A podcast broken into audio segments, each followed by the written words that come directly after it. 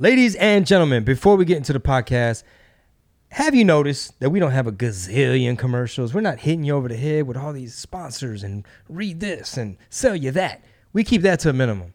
If we ever did use a sponsor or work with a company, we'd make sure that it was like American made, American grown, something local, something we really, really use and care about. Uh, this show is 100% listener funded. Listeners like you at the Tamal Intelligence Agency, all my RPT people, all my members of the THEA, y'all make it possible. We just hit 100 episodes. We would love to get a thousand episodes. Keep us going. Keep our freedom of speech alive and well. Work around the censorship. Follow us, support us, hit us up. All you do is go to patreon.com forward slash red pill tamales. Join the conversation, join the community, access our private Discord chat room, uh, get access to the meetups we're going to start doing. As soon as we hit our goal of a thousand patrons, we're going to start doing local meetups in the state of Texas. You know, I'd love to go to San Antonio, Austin, Dallas, do some in Houston. I would love to commit and say I'm going to drop a single every month for the year of 2022 if we reach the goal of a thousand patrons. So take action. We thank you for the support. Patreon.com forward slash red pill tamales. Without further ado, let's get to the show. Ladies and gentlemen, welcome to another episode of Chingo Chats. I am your boy Chingo Bling. We got producer Rob in the building. What's up, everybody? We're coming off of a pretty deep episode, so we're just going to get into something super light. Very uh, deep. And keep it short, 'cause- and we'll keep the intro short for you guys because this is going to drop on uh, Monday. Basically, your last stop is Salt Lake City. That's it. Only one show left. I am a. Boom. I'm a stand-up comedian. My very last show of the year, last show of the tour. It might be the last show ever. We don't know. But hey, Salt Lake City. Uh, we'll see you guys November 18th at Wise Guys Comedy Club. Get your tickets now, chingobling.com. Spread the word. Tell a friend. Salt Lake, November 18th. And that is it. We're done with the Freedom of Speech tour. Yeah. Como exageras? Maybe you'll never see me again. It's my farewell tour. I'll never. It's like George Strait. How many farewell tours has George Strait? No, but real talk, I really for next year. I mean, there's so many reasons. Number one, traveling's a pain in the ass.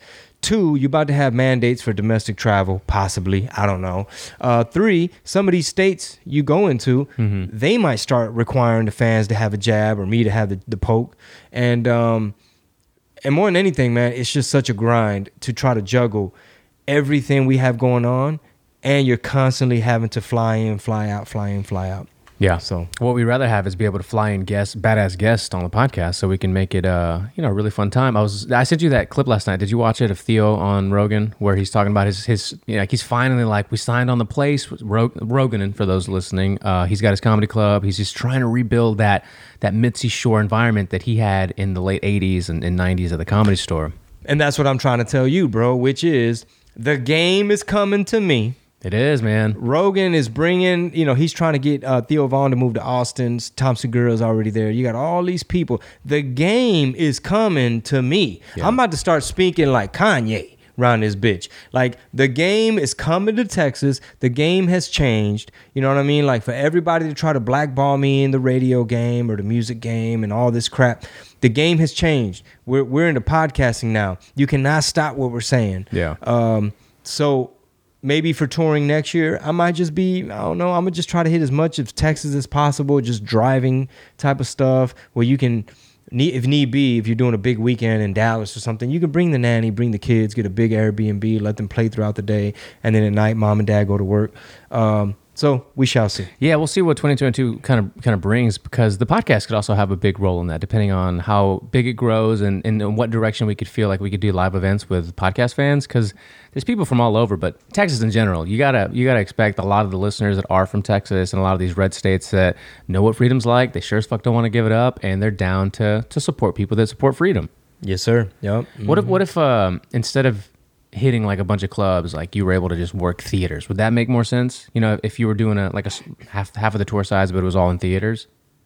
You mean like, oh, I'm Like gonna go. To, I'm gonna go to. Salt Lake, but it'll be a theater this Yeah, time. yeah. Is that what you mean? Oh yeah, in a perfect world, I mean that's gonna make it more appealing. Where it's like, like right now, present day, when we're, as we record this, it's like right after we're done, we're gonna go have a play date with our kids. You know what I mean? Because it's like, man, dad's just been running in, running out, hand juggling merch and this, and you know they got to go do that, they got to go do this. Now he's podcasting, but he just flew in from over there, and uh, he did Irvine on a Wednesday, and then he had to do a, a whole weekend in Houston. And I'm not complaining, but um, but like tomorrow I gotta leave to Vegas for Mm-hmm. one night, one show, one night, one show, and I'm shadow banned. It should be two shows at least in a perfect world.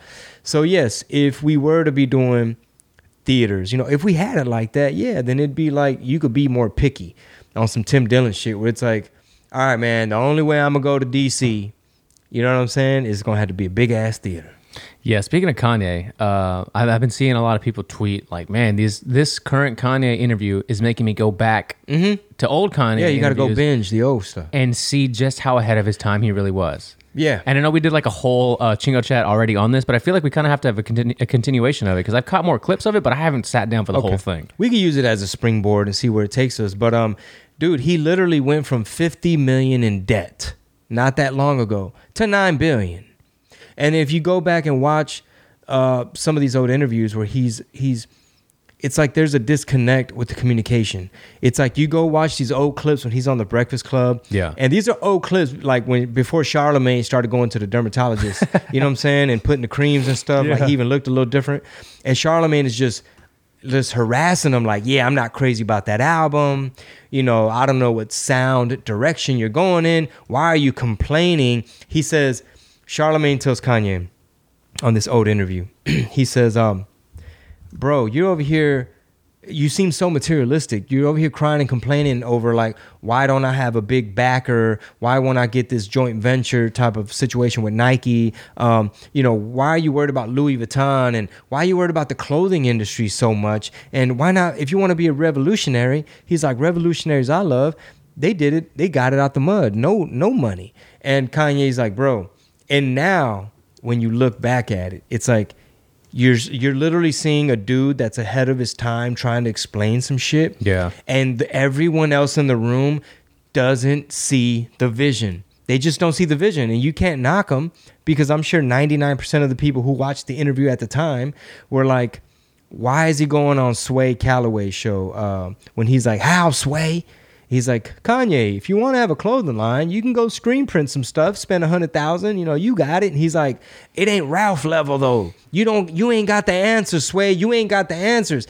It's because that is the end of the teaser. All right. If you want the whole enchilada, the full shebang, that's strictly for the patrons. We're hitting y'all with more premium content. So head on over to patreon.com forward slash red pill tamales and get full access to all of the shows, all of the content, and all the premium exclusives. All right. See you there. Patreon.com forward slash red pill tamales. Sas.